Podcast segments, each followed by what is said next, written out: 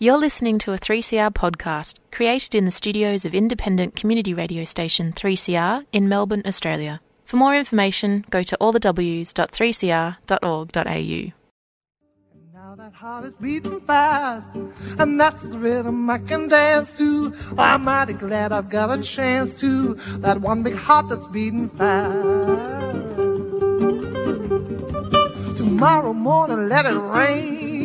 Tomorrow morning, let it pour. Tonight we're in the groove together. Ain't gonna worry about stormy weather. Gonna kick old trouble out the door. Beat out old trouble the drum. Beat out trouble on the drum. Beat out old trouble on the drum. And kick old trouble out the door.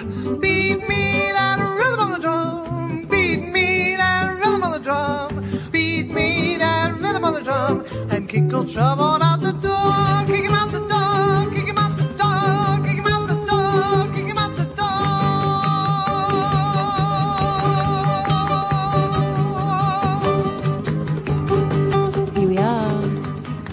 Welcome to Radical Australian Community Radio 3CR, streaming live on 3cr.org.au. If nature calls, if the bikie next door needs a cup of sugar for his meth lab during the interview or the chat with our guest, don't despair. The program is podcast. It's there forever and ever, and you can go to 3cr.org.au forward slash Radical Australia. Now, Kelly Whitworth, the world's greatest producer, was that good enough for you? What's that, Joe? Actually promoting the program. You tell me I never promote it.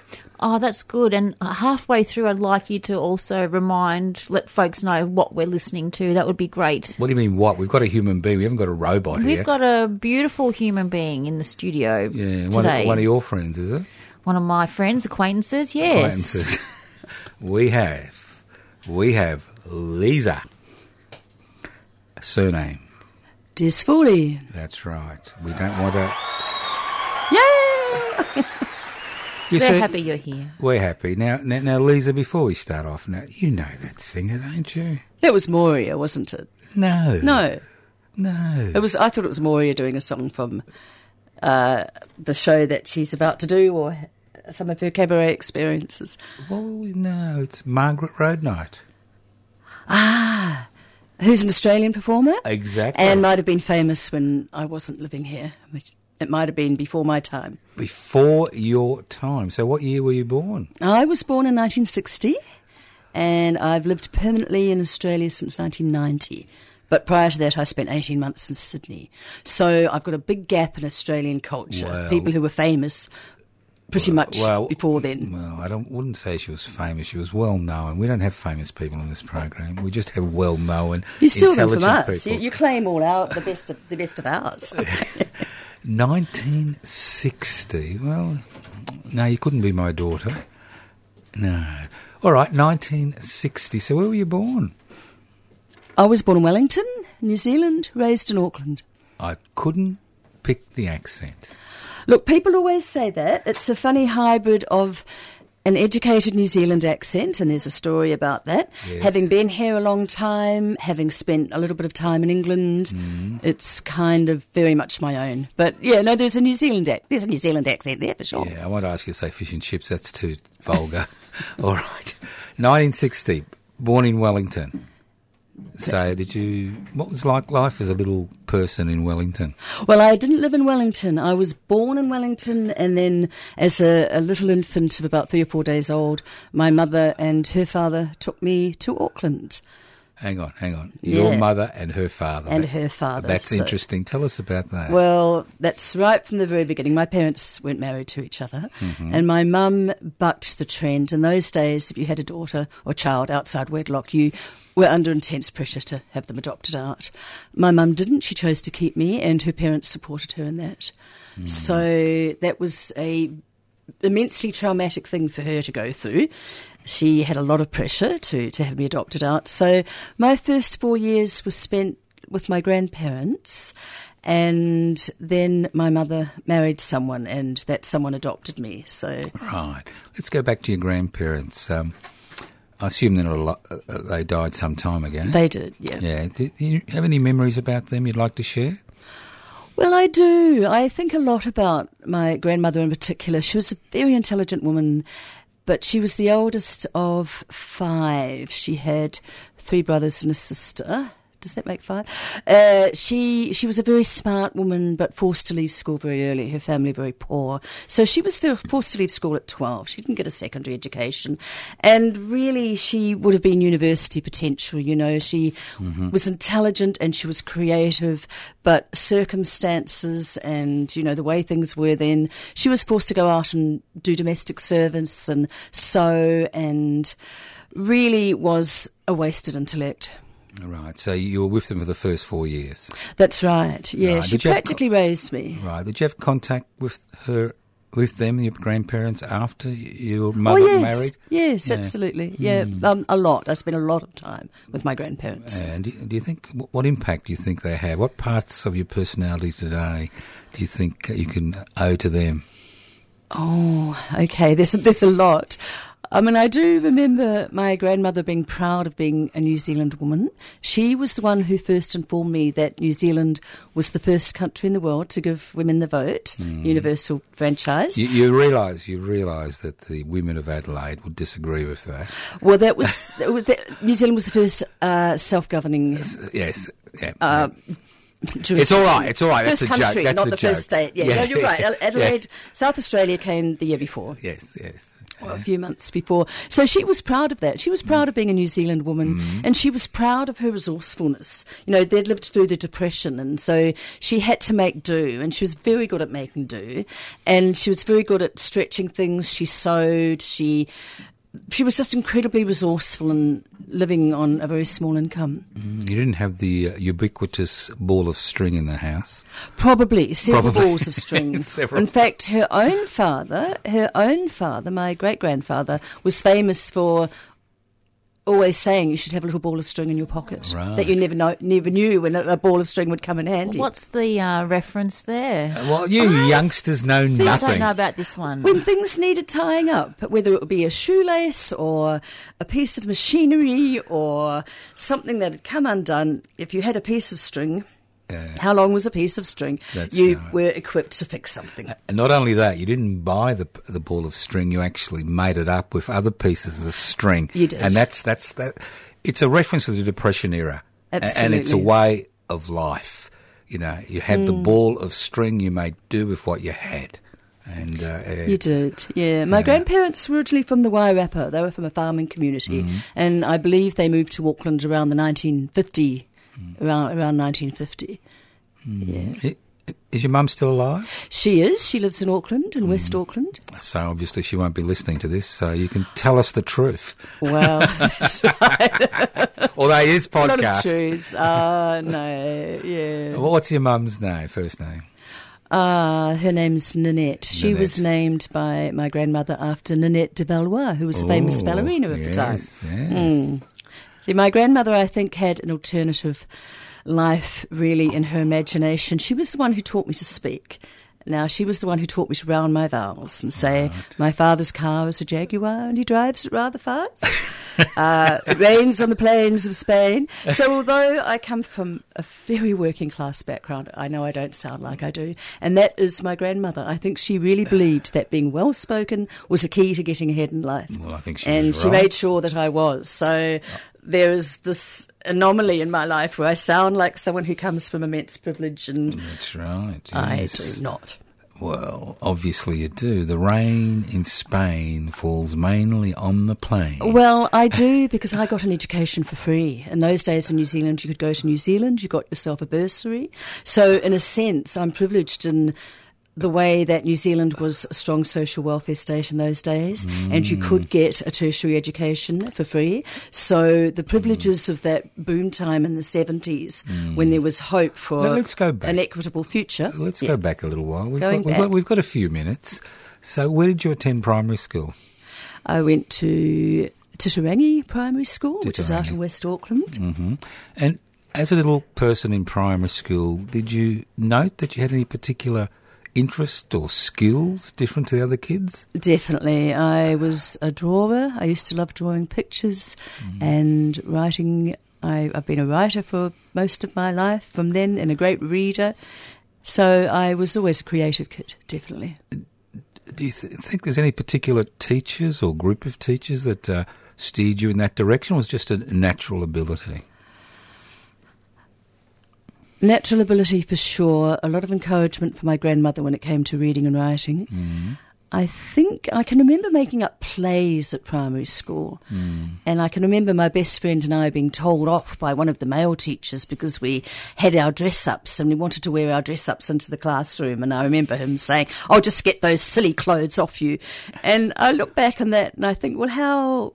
How miserable that was, you know, that we couldn't wear our, our gypsy skirts. We had gypsy skirts and we had scarves and we were very colourful. And look, they were just clothes, but we were told off for ah, wearing wearing our colourful clothes that we'd been playing dress ups. And mm, mm, mm. so I think children are just naturally creative. They really are.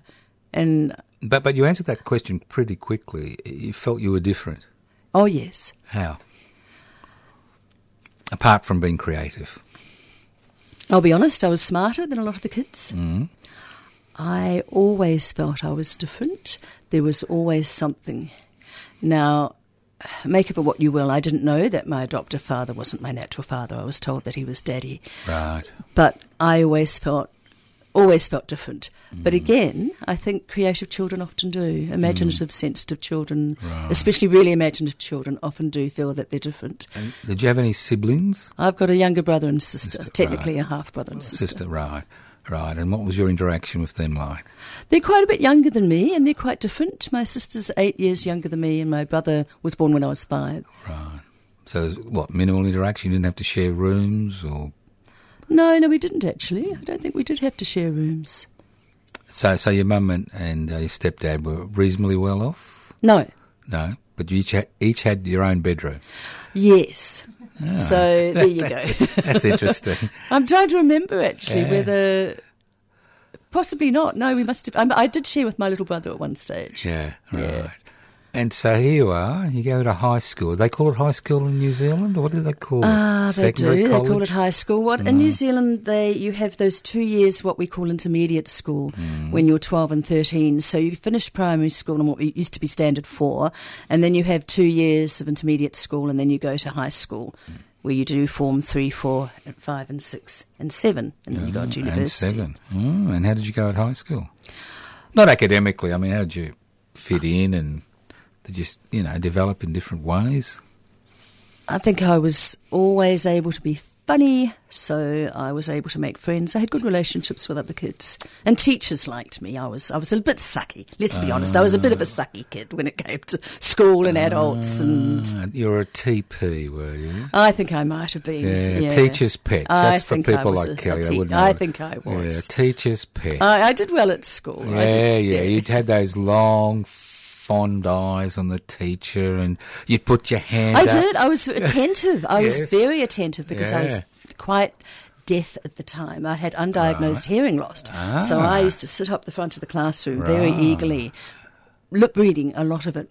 Right, tell us about, So tell us about this undiagnosed hearing loss, because obviously that should have put you behind the eighth ball. Oh, I was a smart little bugger. I Yeah, was. And I paid careful attention. And it wasn't as so severe as to be that debilitating, but it ah. was it was significant at, at various times. It came and went. But I had a lot of problems with my ears as a little kid. Did your mum and stepdad think you had se- selective hearing loss? That's why it took so long. Well, that's probably something I had in common with my grandmother. She Right. definitely had selective hearing. Yes, because it can be difficult when you're with the same with the same person day in and day out. If they've got a some type of chronic medical condition, it can be very difficult to pick up. You know, people say, "Why didn't anybody pick it up before?" Well, you learn to adapt, I think. You yeah. learn to adapt. I was short sighted too, so I would have been, that was another reason why I would have been right up the front, looking Uh-huh. all eager and attentive. Because you were looking at the board, not the teacher. That's right. You were trying to hear and you were trying to see. Yes. Now we know. Now we know the secret of why you're a teacher's pet. We forgive you now. Thank Because you. you had you had good reasons. So, when you finished high school, I assume you had brilliant marks. I finished high school. I went right to the end of high school, but my schooling was in two parts. Mm-hmm. Because when I was 13, I actually left Auckland and went to board, mm-hmm. not at a private girls' school. I attended a state school and I boarded at an institution which is unique, I think, in the world. It was an institution set up by the Freemasons for daughters of deceased Freemasons. My adoptive father died when I was 10, and although he was not a Freemason at all, my great uncle, one of my grandmother's brothers, was, and my mother's brother was. And that was enough to get me into what was then known as Kirkpatrick Masonic Institute, which was a mansion and an estate on the top of Mount Street, overlooking Nelson and uh, the views of the harbour, that was left for the daughters of deceased Freemasons to provide them with the opportunity to go to Nelson College for Girls, a state school, but you know a good one, very much modelled on the old English style of public school, really. And it did have borders actually, even though it was a state school. And so I spent my first three years of high school, secondary education, at attending Nelson College for Girls and living at Kirkpatrick Masonic Institute on hmm. Mount Street in the city of Nelson, which is at the top of the South Island. What was it like living with all these other young girls? Well, there were around 16 of us at the time, hmm. and it was kind of like a cross between a, a finishing school and a, and a boarding school. It was a unique experience, and we used to have lots of visits from the Freemasons, and we had grand dragons or grand masters Right. or whatever bringing around their regalia for us to looking look at and mm. impressing upon us how privileged we were. And mm. when we left Kirkpatrick House, as it became known, we, we were given little badges and we were told to wear those to job interviews. That would, you know, behoove us in the Yes, future yes, and, yes. and that we should be proud of the fact that we had this association. It was, it was, it was singular. And Kirkpatrick, Samuel Kirkpatrick had been a jamming magnate, a jam, a jam magnate in Nelson. He'd set up a fruit canning estate and he'd done very well and he'd left his estate to the Freemasons for, for the girls. And so, but one of the stipulations in his will was that we'd celebrate his birthday, which was in October. Mm-hmm. And so, as as you know, 14, 15 year old, 16 year old girls, we used to put on a show.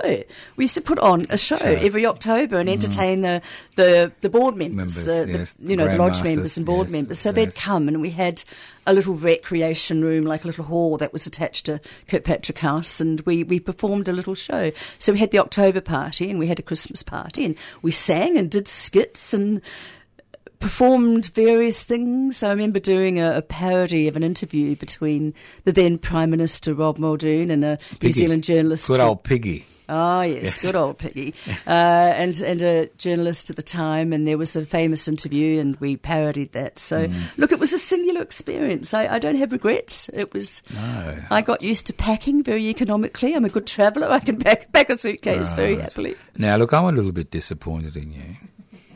We had a guest here a few weeks ago who brought her Order of Australia medal in to show us. Where's the badge? Did you bring it in? You know what I should have, and if I'd thought about it, I would have you know rummaged around to find it Yeah, because I do still have it. I thought you did. Uh, obviously, it was a wonderful time in your life. I think I've still got my form captain badge too. Have you? I Oh, think that's how much of a sucker. I was. I was form captain. That's too. all right. You're talking another. Well, I was actually school captain, but we won't dwell on that.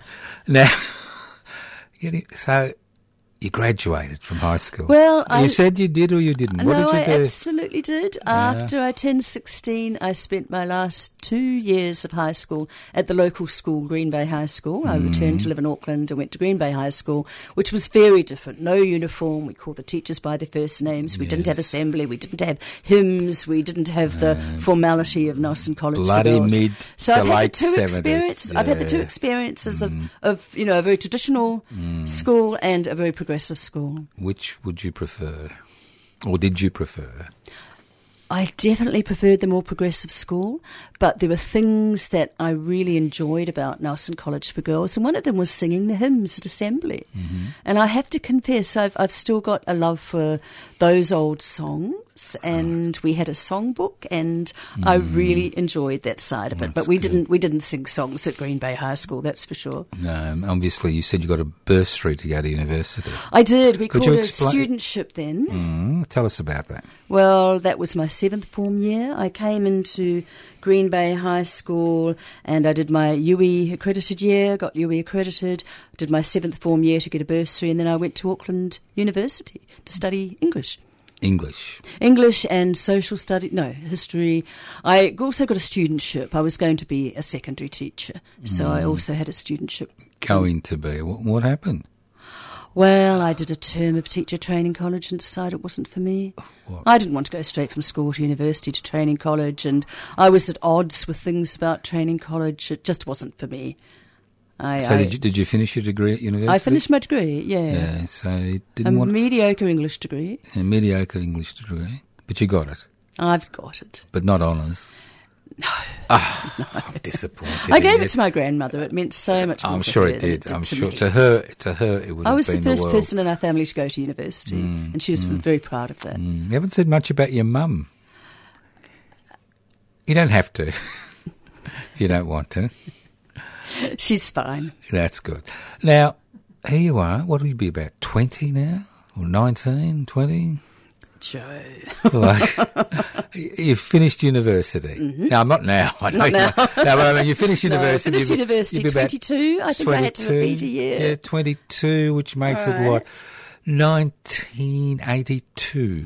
Yes, And- I went to work for the New Zealand Post Office as a tolls mole. Is As a we were, what? A tolls mole. In those days, the post office ran the telephone exchange. Yes. So I spent about 15 very miserable months putting through phone calls Ah. to remote parts of New Zealand. I was, you know, I had to answer the, we had a console, and we had Yes. to answer the phone saying, Auckland, Auckland here, number please, what number, what number, and put the person to person calls through to remote parts of the oh, country. Oh, any, any juicy conversations you remember? I used to listen in as often as I could.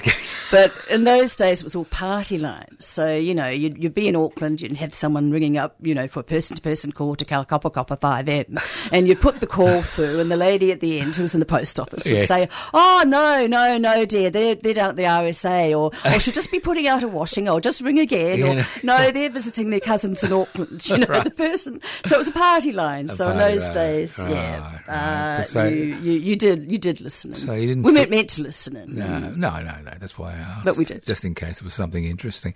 So, this was not meant for you, you decided. A smart, intelligent young woman working on a party line. What, what, went I didn't last. No. Look, I left just before I got the sack because I got caught singing and not not ah. doing my job properly. I was I was. Right. very bored and very unhappy. So, how did you overcome all this? I don't know that I ever did, Joe. I think I Really? I, I, I just got fired from all the jobs I've ever done and just Oh. you know just went and did something else as you do. Well, no, you couldn't have been fired from everything. I've been fired from more jobs than than not. Than not. But I had horrible jobs, so Like what? oh, I did I did you know I did all the hospitality jobs. Oh, no, you weren't I- pulling beers. I and- was oh no no I was rubbish at it. I had a job in a Sydney pub. I went to Uh. live in Sydney and I had a job in one of those old timer pubs, which is full of old people who've been drinking there for Yeah, you know eighty five years. Yeah. And I was terrible. And they'd say to me, "Oh, if you can't pour a beer, what are you doing here? You're useless." You know, yeah, well, I agree with him. you I can't pour a bloody beer. Yeah. I lasted two days. Yeah, this is the uh, if you don't have one by eleven, I'd like to have. I think it's have one by eleven crowd. They used to have this uh, poster of this old bloke. Oh. They like were- Yeah, The drinkers they used to drink rum, bundies with milk in it. Yep, Because they all yeah. had livers that were shot, shot to, shot to hell. you know where so that co- Bundy's and milk. That's what they drank when yeah. they you, you know where that comes from? It comes from their old days when they were really on the skids. Then you'd have metho in milk, Mm. the White Lady. Oh dear. That's what it was called, the White Lady, which was the drink of choice if you uh, couldn't afford some cheap port or something in those days. So going back, so how long did you last in New Zealand? I left when I was 24. Where'd you go? I went to Sydney. What? You, didn't, go- you didn't go to England. You went to I Sydney. went there later. I You went went to Sydney. What do you went to well, Sydney I couldn't for? afford to go to England, so Oh, I went to Sydney. I wanted to go to London, but I I, went to so. Sydney. Yeah, yeah, I, yeah. eventually, I got to London eventually. Yes, yes. What did you do in Sydney apart from pouring bad beers? I, I, I it's all right. drank. I drank and I partied and I, I, I took, took yeah. substances. Substances. I took substances. Uh, did you Parties. It was party time. Yeah, it was the- the- it was- it's the mid eighties. Yeah, I understand. it was- Late it eighties. party. Did you see God? I saw several gods. I think I was seeing gods regularly. I, I was seeing God myself. I can, I can imagine. Yes. So you had these. Uh, what do they call them? Transdentalation. I don't really know. Trips. Uh, no, You it was more. Look, we, we danced a lot. We we danced a lot. You lot. danced. You danced and Mm, danced and dancing. danced. So you're able to collect enough money to go to England. Eventually, I did. Yeah. Yeah, And so how old were you when you got to England? I think twenty-five. All yeah. right. And how long did you last there for? Nearly four years. Mm. About four years. I spent a year in Greece, Uh-huh. and I spent the rest of the time just mucking about, mucking about, doing pretty much the same thing in London, living in squats and yeah, Squats and squalor. squats and squalor. yeah. And in Greece? I lived I lived in Greece. I lived in a town called Keratea, which is on the Attiki Peninsula. It's about an mm. hour and a half from Athens, and I mm. taught English there. Uh, that's always a good fallback in those days, wasn't it? That's right. You go somewhere and teach English. That's right. Yeah, get- I, I went to Greece with a one-way ticket and forty pounds in my pocket, Uh-huh. and I just had to sink or swim, as they say. Yes, yes. All right. So how long? Did, so four years, Europe, and then came back to New Zealand, Australia, No, no, I came here.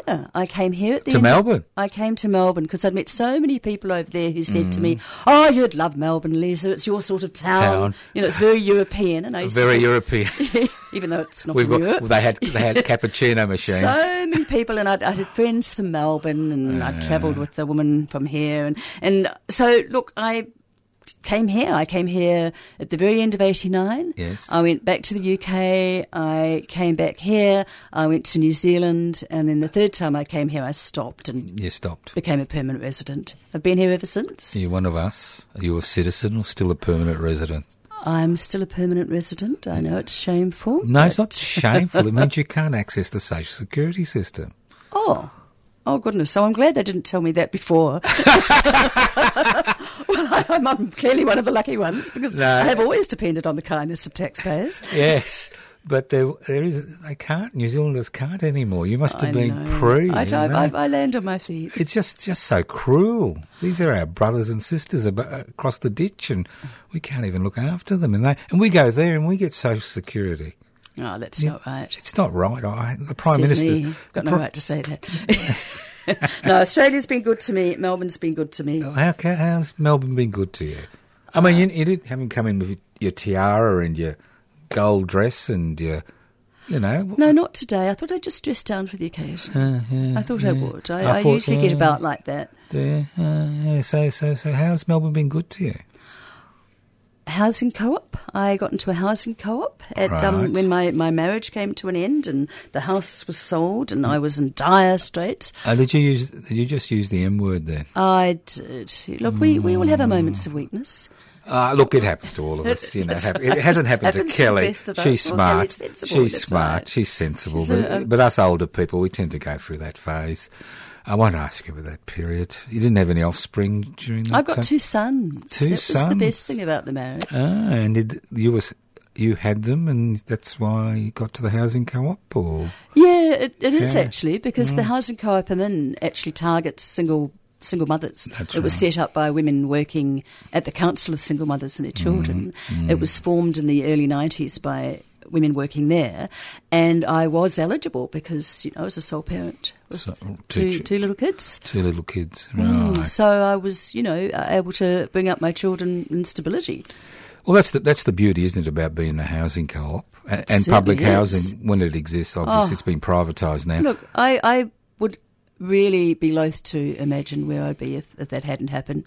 I was paying, you know, market rents in a house, paying private rentals for a crumbly old house, and my little boy had asthma, and it was really an uncomfortable place to live. And fortunately, just so before I completely ran out of money, I, I got into a housing co-op, for which I'm deeply, eternally grateful. Now, I still, I still live in a housing co-op house. Yes, yes. It's not. It's not just the fact that uh, the rent is cheap. It's the fact that your children got stability. They can go to the same schools, All the same that. friends, All of that, the same sleepovers. They don't have to move every few years and be, you know, and change things. Mm. Oh, we've for we've had, an sure. ex- we've had an extraordinary number of people come through the studio over the last seven or eight years, and so many of their lives have been disrupted by the fact that, of having unstable housing. You know, as children, they've just never formed deep friendships. So it, does have a lot of positive things. Instead of your kids going out there robbing supermarkets, obviously they're now um, citizens of the country. You know, valuable people in this in this in this. It makes it makes a huge difference having stability as far Well, as it housing is does. I mean, a, a mm. healthy, reasonable society mm. makes mm. sure that everyone gets a chance to live in a building Yeah. and eat food every day. That's that's you know.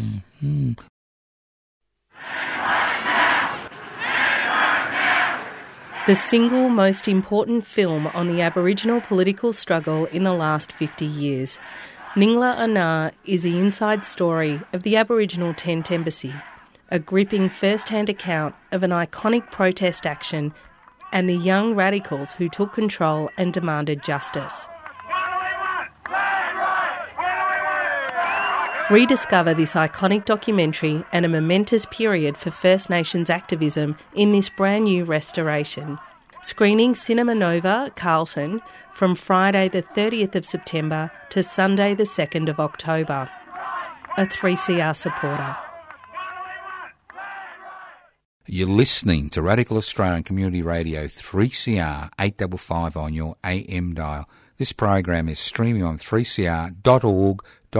The program is podcast. You can access the podcast by going to 3cr.org.au. So, what did you do to make ends meet apart from live on the generosity of the Australian taxpayer? I've done lots of different things, a lot of them unpaid. I've done a lot of volunteering and Don't a lot tell of me creative things. And Don't tell me you're one of these one of these people who does all this unpaid work. A lot of volunteering, a lot of training. I'm, I'm probably the most cultivated long-term welfare recipient on the planet. Cultivated. I've done all these Cultivated. Oh God! I've done theatre and you Yeah. name it. I've had a go. Let, us tell us about this unpaid volunteer work you've been doing over, over the years. Uh, probably the first bit of volunteering I did was at a neighbourhood house when my kids were little. I found myself on the management committee of a neighbourhood house. Look, I've taught English. I've taught English as a second language on a sessional part time basis. I've been on various committees. I volunteer for Inner South, well, what was Inner South community, in a South Community Health Centre, and I'm still volunteering for them. They're now uh, Better Health Networks. They went to from yeah from inner south to Star Health, and now they've just amalgamated. So I still do volunteering for them. Uh, I volunteer for a couple of groups at Common Equity Housing Limited, the company that runs the housing co-op programs. So I'm on a couple of groups there and just look various things things I've probably forgotten that I'll remember when I walk out the door but mm, look I mm. have made myself useful mm. Well, that's the key, isn't it? People think the only useful thing you can do is do paid work. And the fact is, there's a lot of unpaid work that a lot of people do in our society which keeps society together. And you're one of those, I hate to say this, you're, you're glue. Lisa, you're glue. you're the glue that holds society together. Think I think it. so Well, I know so. I've, I've raised two good boys Yeah, and that's yeah. also a major contribution Yeah, I mean, I mean, I think I think you're a living example of what happens when you when people have housing stability. It's a minimal investment for a huge return. Single mum, two kids, you're able to, you know, benefit the community around you by the, all the things you do, and you've raised your kids. They're, they're productive members of the community, and it just astounds me today because I'm involved in a lot of things. It astounds me today that public housing has almost disappeared. It's been constantly privatised, and even I've got friends in the cooperative housing sector, and even they are now coming under pressure from the state government, you know, regarding that permanency. It's just extraordinary. It's a worry. It is. It's a huge worry. You said you used the T word before, theatre. Yes, well, that's how I first met Moriana. Moria, sorry, Moria, who you interviewed um, a couple of months We, ago. we don't interview people, we have chats. We have chats. This is not an intelligent, you know, highfalutin interview, although you've got the you've got the words for it, you know, you've got you've got the accent for it, you know, the vowels for it. We have chats with fascinating people. And if you're not fascinating, we'll make you fascinating. It's all right. I'm fascinating. all right. Theatre. How did you get, Theatre. how'd you stumble so into I, that? Uh-huh. I did some playwriting for a while. I've, I've had a few full-length productions. I, my first full-length play was called Fat Chick, about women and body image. Because I Uh-huh. went off and did the RMIT professional writing and editing course and fell in love with playwriting as a result of doing What, what, writing. why playwriting? Well, I fell into it. I fell into it uh, through Peter Murray, or just uh, I'm trying to think. No, I was going to write a novel. That's right. And then I, someone had once said to me, "There aren't enough women playwrights in the world," which is still true. And I thought, "Oh, I'll do playwriting." You know, in the way that I do. Oh, I'll do this. So I enrolled, and I, I did a couple of years playwriting with Peter Murray, who was mm. teaching then, who's just mm. wonderful. Mm. And I, I fell in love with, with you know, writing for theatre, and then I've, I've done a bit of performance. I was in the Brunswick Women's Theatre for a while, back back before I had kids. And so I've been involved with theatre, and I ended up reviewing live performance. I worked for Arts Hub and In Press and Beat magazine for years doing reviews. So I've always been on the periphery of. periphery, periphery of greatness. Well, that is true. I was being facetious. Of, of remunerated greatness. That's exactly right. Yes, there are so many people in the arts field who do a, Oh, a exactly. sagni- We've, all got the magnificent, same story. yeah, magnificent job. But remember, Margaret Roadknight came in here. That was the woman you were listening to opening the show. When she came in, to uh, we said, "Oh, you must be living the high life of all those royalties." And she said, "I don't get any royalties." I only sang the song. Some other bastard wrote them. They're getting all the royalties. It's Yeah, the- you know, well, you know, that's you know. it. It's, you can be famous but not rich. People always conflate the two, and They do, yeah. yeah. not um, I've- ain't necessarily so. Yeah, I use a, an old um, quote uh, from Geronimo. And when he was captured for the last time, I think it was 1891, he said, Big name, no blanket. And that's what it's like, you know, I think for a lot of performers and artists, even those that make it, as far as the public imagination is concerned, the, the re- remuneration isn't there. So, how has COVID 19 treated you in terms of theatre and performances and things? Well, we. Were, It's all right, Lisa. It's all Yes. right.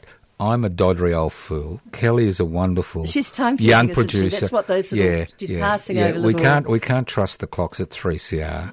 They're all they're all piss weak. But we can trust Kelly's. We We're trust fine, Kelly, yes. and she tries to get me to focus by telling me how Focus? many minutes have gone and how many to 30 go. no, forty minutes have already gone. Lisa. Oh my I'm goodness! sorry. Oh, we've only just begun. All right, so theatre. Look, I want to talk about how I met Moria, which was in a production called Unhoused, where we Unhoused. Unhoused. I talked to Kelly about Unhoused and the year that we performed it, which was 2019, and we were going to go on to do more performances. We were going to try and tour it somewhere. We were we had plans, but then COVID came along. Mm-hmm. Now, as a group, we've managed to sort of stay together, and we are working on a new production What do you mean as a group? What's as this group? the What's this collective, group? the Collective. unhoused women who performed in Unhoused. Right. And we've managed to stay together as a group, Hmm. and we are working on a, on a new show. So you're meeting face to face again. No, not, Not really, yet. not often. Not often. Sometimes, but we're doing multimedia. We're doing filming things and recording things, and so we're managing to cobble together a show that isn't a traditional live performance. We'll have a lot of video Excuse me, excuse me. Not a traditional live performance. Why would I bother going to a show with video? I can go to a Because you'll see house. some of us. You'll, you'll see some. You'll see Moria and me. Oh right. so it's not one of these things. Uh, and, and I think we've got someone singing in it. We, we we're still still pulling it together, but Unhoused or it's unhinged? called heavy metal, which metal where metal is spelled M E T T L E, and it's Ah. about we have a future. Older women, we have a future. You're kidding. No, not kidding. Uh, I know why you've got a future. because we're living forever these days. I wouldn't call you an older woman. You're born in 1960. You're a virtual youngster. You're only, what, 62?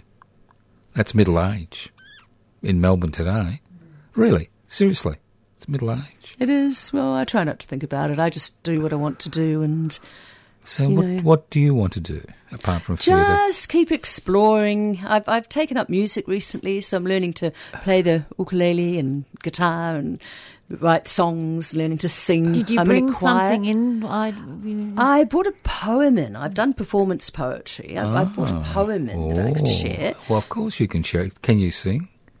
I I think I can now. I'm, I'm Oh, not going to sing today, but oh, I'm in a choir. I'm in a Spanish language choir, an a cappella Spanish language choir. Well, you could so sing we in sing folkloric songs from Colombia and Chile and Oh, well. Argentina and Well, you could sing because you don't need any musical background. well, your- that's right. Yeah, let's do your poem first, and then All let's do a bit of it's- singing. All right?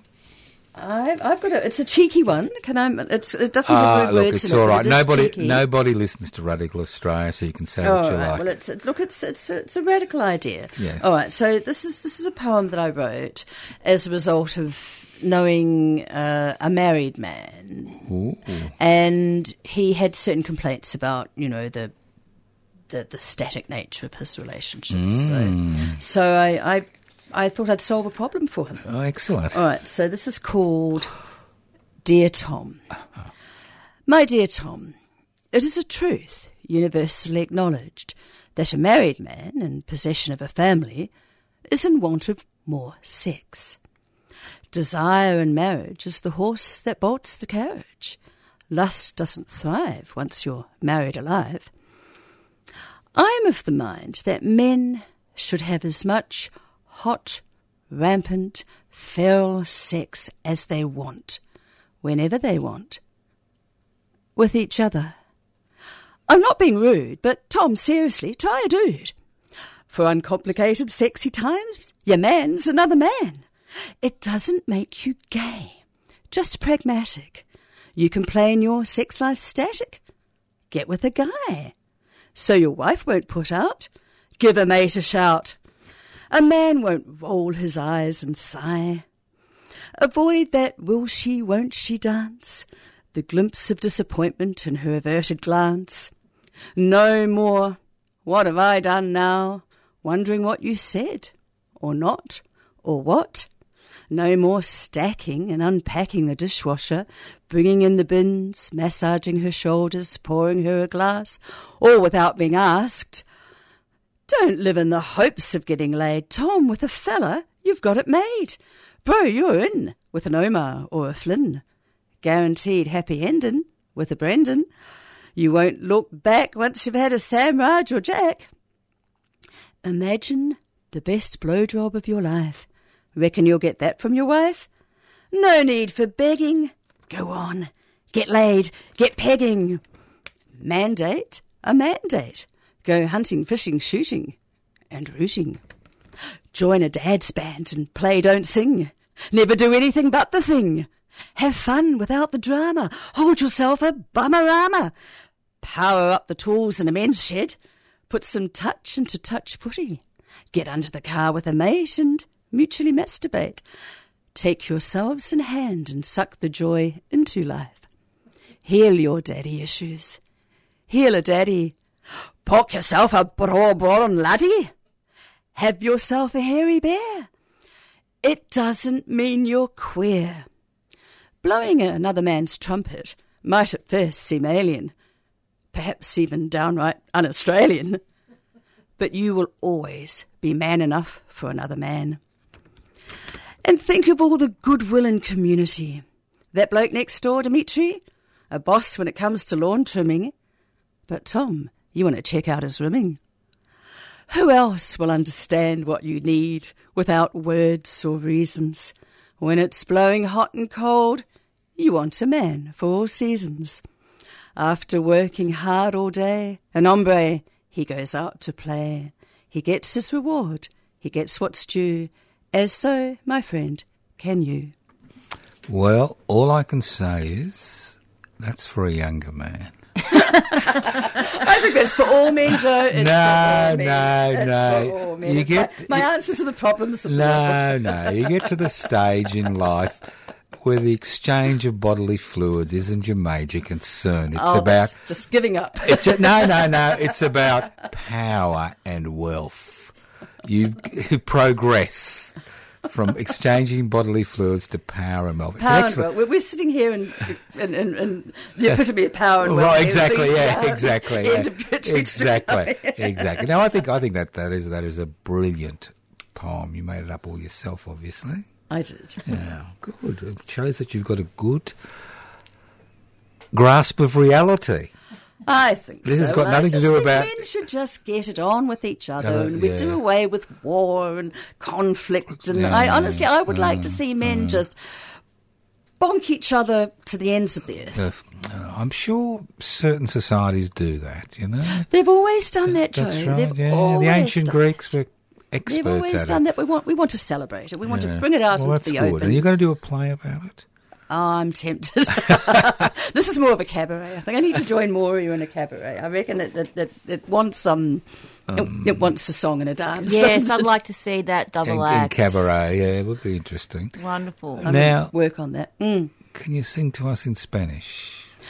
Uh, poco, poco, poco. I can say, s- um, mi llamo Lisa, soy escritoria. y Eh, es periodista. escritora. Eh, Muy Ah. bien, muy bien. Ah, That's Lisa. I don't think I can say, uh, what? La, la cerveza más fina. That was an ad for Corona Beer. I think. Yeah. Well, you just told me you were in a, a cappella group. Yes. Well, you must have a Spanish song. Or is it Portuguese? It's we sing in Spanish. We we haven't done any Portuguese songs, and we just learn the words we need to actually. But Right. look, our choir leader. Iaki Vallejos, she is introducing Spanish more and more as we go along. So we're, we're picking up little phrases. So how do you find all these disparate groups? Ah, that was an online thing. Now that was a COVID thing. That was an online community music sessions that I think Multicultural Aged Victoria or one of the community groups had various musical teachers and practitioners and singers to just give free workshops online. And mm. I signed up for that, of course, and that's that's how I met Yaki. And she said she was forming a choir. I said, I'll do that. You'll do that. Yes, you do. Well, as you do, you've got to fill in time, as they say. So, have you got any plans for the future? This cabaret about I do know, want to do something in cabaret for Yeah. sure. I, I do. I've, I've been wanting to do that for a long time. But look, needless to say, I've got a few things going on. I'm, I'm writing a novel at the moment and learning the Mm. Well, music, been- writing songs. You were writing a novel forty years ago. I was. I've always been writing a novel. That is true. Why don't you finish it? You should finish it. That that is. I this time I will. You this will? time I will. Yes. Good. I'll, I'll come in and talk to you about that. Well, we'll launch it. We'll launch it for Oh, I'd you. love that. What We'd is have it least. about? What is it about? No, you can't ask a novelist what Ah. their novel is about. Okay. Oh, I. No, that's not good. No, no. It, it should be a, Secret, surprise. Surprise. Oh, All right. It should be a right. surprise because there's so many novelists out there. Look, it's about me. I mean, everything I do is about me in one respect or another. So it's, Well, you've got it's about a version of me. well, you've got the vowels for it, so it I've should be the about. vowels. I've got the you. vowels and I've got the vowels. You, know, you need to So you need to have your loins girded and good good bowel control. Where does your humour come from? I, I reckon it was a family trait, actually. My brother and sister and my mum are all very funny. They really are, and that's one thing we shared and can still share. I'm actually going to see them shortly, a week. Uh, a week tomorrow, actually, I'm going to Auckland, and I am just looking forward to a good laugh. They're they're, they're all hilarious, actually. See, what I like, what I like about your humour, you're able to com- combine the intellect with the humour below the belt. I know it's true, but I still love to hear it. and not a lot of people can do that. So you know, people Oh, it, it, it- things can be very smutty in inverted commas, and things like the poem there can be very funny and uh, imaginative and realistic. Look, I delivered that at the Dan O'Connell at one of their poetry afternoons, and the first two lines I got through the first two lines were, you know, I'm of the mind that men should have as much hot, rampant, feral sex as they want, whenever they want. And someone went, yes! and then I said, with each other. And it, was, it was one of those really priceless moments. Yes. I yeah. enjoyed it. I enjoyed it. It would have been Bit of subversion, always a good thing. Bit of subversion. So cabaret. Let's get back to the cabaret because I love I was cabaret. in a cabaret. I was in one of Ella for, for um, Ella Filar's cabaret years Mm, ago, back in 2014 or 15 or something, Mm. something called Taboo, and I played Mother Somebody or Other. It was uh, a mad thing. Her shows are mad things, but really it was a lovely experience. And I actually sang. I sang on stage. So Did you? Well, Why, Yeah. why can't you sing for us? uh, I'll, I'll, I'll, I need pre- I need to be prepared for that. Prepared. Didn't Kelly warn you that you, if you had any talents, Oh, look, I've given you a poem. Well, you got another The poem Next time us. I come in, I'll sing a song. Next time I'll sing one of my but- own. I'll sing. I'll, Yeah, I'll come in with can't- one of my own, and I'll play my little ukulele. Yeah, But. I need to practice first. right, but you can't come in until you've written that novel and it's published. You know that, or or organised a cabaret. All right. So which one do you think will come first? Oh, look. Um, I've got to get the novel finished. I've promised myself to have the first draft completed by the end of the year. Right. Mm. This time, I'm halfway through. I'm up to chapter 14, so I'm getting there. Mm. So tootling along, I'm aiming for 500 words a day. So we will. That's a there. good number. You will finish that. It's it's I'll just about that. discipline every day. It is Yeah. habit, habit, Habit, and you've got to want to. You got to I want to. Do keep diverting myself. I mean, today I, I put a whole chapter in first person. I've been writing in third person. I put a whole chapter into first person just to see how it read, and I'm still not sure. So you know, there, there are always ways that you can sort of distract yourself. I've got to be what, what time do you wake up in the morning? Really early, and What's then I either go early? back to sleep. What's you know what people early? say? The first, well, the first thing I do when I wake up is go back to sleep. But what, what, what, is really early? I wake wake up dawn. I ah. wake up dawn often, and, the and then I either do write. get up and garden or faff about or No, no, have no, a cup no, of tea. no. That's the time to write. Yeah, and I do that too. You know, Yeah. but every day, every day. It's every day, and you'll finish the novel. Seriously, it's the time to write. You wake up, forget about bed. You can sleep all you like when you're dead. Wake up, put pen to paper. I do Oh, that, do you use yes. a computer? Uh, no, I write on the laptop. Yeah, Yeah, no, I do do that, Joe. I, Yeah, every day, every day, and then you, if you miss the morning, you'll have to do it in the evening. You It's do the only way you'll finish. You'll, the only right. way you'll finish the novel. I'm sorry, I'm giving you advice, heartfelt advice, personal experience. Righty ho. Every day. So, plans for the future, apart from finishing the novel, writing a cabaret, doing more extraordinary poetry, uh, you know, Yes, um, being a grandmother one day, songs. all these things. Oh, look, yeah. Uh, look, she's given us a rude sign. She's young. She doesn't understand us elderly people. You know. Look, I'll, I'll do these things and then I'll come and, and tell you all about them. That would be nice. But give us a hint. Come on. Give us a hint about all these things you're going to do, apart from the novel and the cabaret. There must be something else. Well, you never know. I might end up. I might end up here doing a radio show. You never know. I, Well, it's very simple. It was on the cards, and uh, you know, I don't rule it out. Look, I am impulsive, and I'll just say yes to things and do things when they present themselves. It's a good idea. right. So that's one of the reasons why I have just jumped around art forms and Mm. performance and this and that. I just jump around. So the, the the thing, the challenge for me is actually completing things. Right. Now, if, if by some odd coincidence we have one listener listening who's depressed and unhappy and doesn't want to do anything, have you got any advice for them? I would say you do want to do something, and that your feeling of not wanting to do it is because you think you can't, and somehow you're not allowing yourself. I I have experience of that, and it's a very painful place to be. People do want to do things. They do want to express themselves, and they they do want to engage, unless you know you're profoundly depressed or there's something else mm. going on. Mm. But I think that we, we we get very shamed, especially when it comes to things like singing and writing and the arts. And people who don't see themselves as artistic will actually carry that as an identity. If you don't see yourself as a learner, you you will just hold on to those identities that can be formed at a very very young age and always challenge when, when you think that I'm not that sort of person, or, or I'm not like that, or I'm not creative. Rubbish. Always challenge that. So that's what I would say, very, very firmly. Challenge that. Don't, don't ever stop there. I had a conversation recently with a friend who would love to sing, but she's so full of shame about her voice, as I was. I was told I was tone deaf as a kid, and I was t- deaf as a kid too. So you know, and people laughed when I when I sang. So, and in our culture, we have to overcome a lot of inhibition. The arts, you know, arts and creativity in other cultures, they're just part of life. You grow up.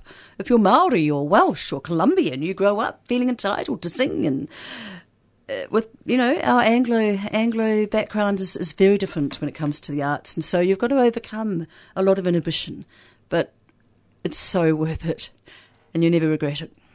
Never regret it. So you need to take that first step.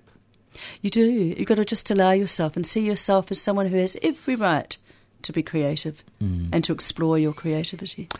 And not worried about reaction. No, you can't worry about reaction. Mm. A friend of mine, I persuaded her to come along to the choir, and I said, You don't need to speak Spanish, you don't mm. need to sing. And she'd never done anything remotely like this before. And, you know, it's been a challenge for her, but she loves it. Joy. Joy, joy, joy, and I, I talked her into it, and she says, "You know, you, you kind of lied. You know, um, our choir our choir leader has a, a very high standard, and we have to work very hard to keep in time and learn pronunciation and sing parts, and you know, in, in, a, in another language, and you know, keep the tune and all the rest of it. It's it's hard work. Yeah, there's there's too many critics and trolls in 21st century society, and I think you've Oh, ignore stumbled. them, ignore yeah, them. you've stumbled on it. They're not worth worrying about. We're very sensitive creatures when it comes to our own self expression, and people mm. are so easily discouraged. Mm. I was for years, which is why I'm just grasping everything now, doing all the creative things I had the opportunity to do. Mm. Thank you, Lisa. It's been a pleasure having a chat with you. Likewise. Hopefully, we'll see you in the future when you've published that novel or organised that cabaret. Absolutely. Okay, thanks. Thanks Thank for you. the chance to talk. Thanks so Cheers. much.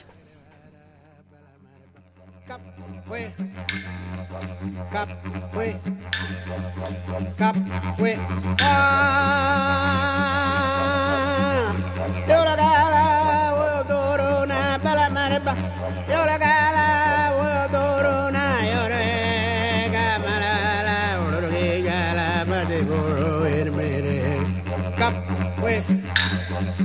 Capue. Capue.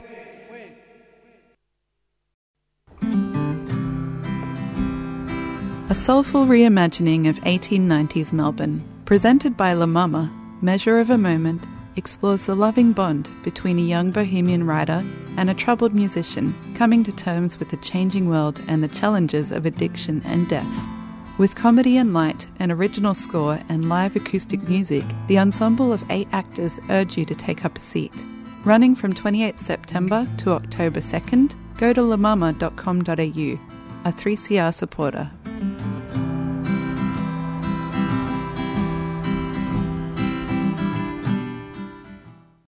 You've been listening to a 3CR podcast produced in the studios of independent community radio station 3CR in Melbourne, Australia. For more information, go to allthews.3cr.org.au.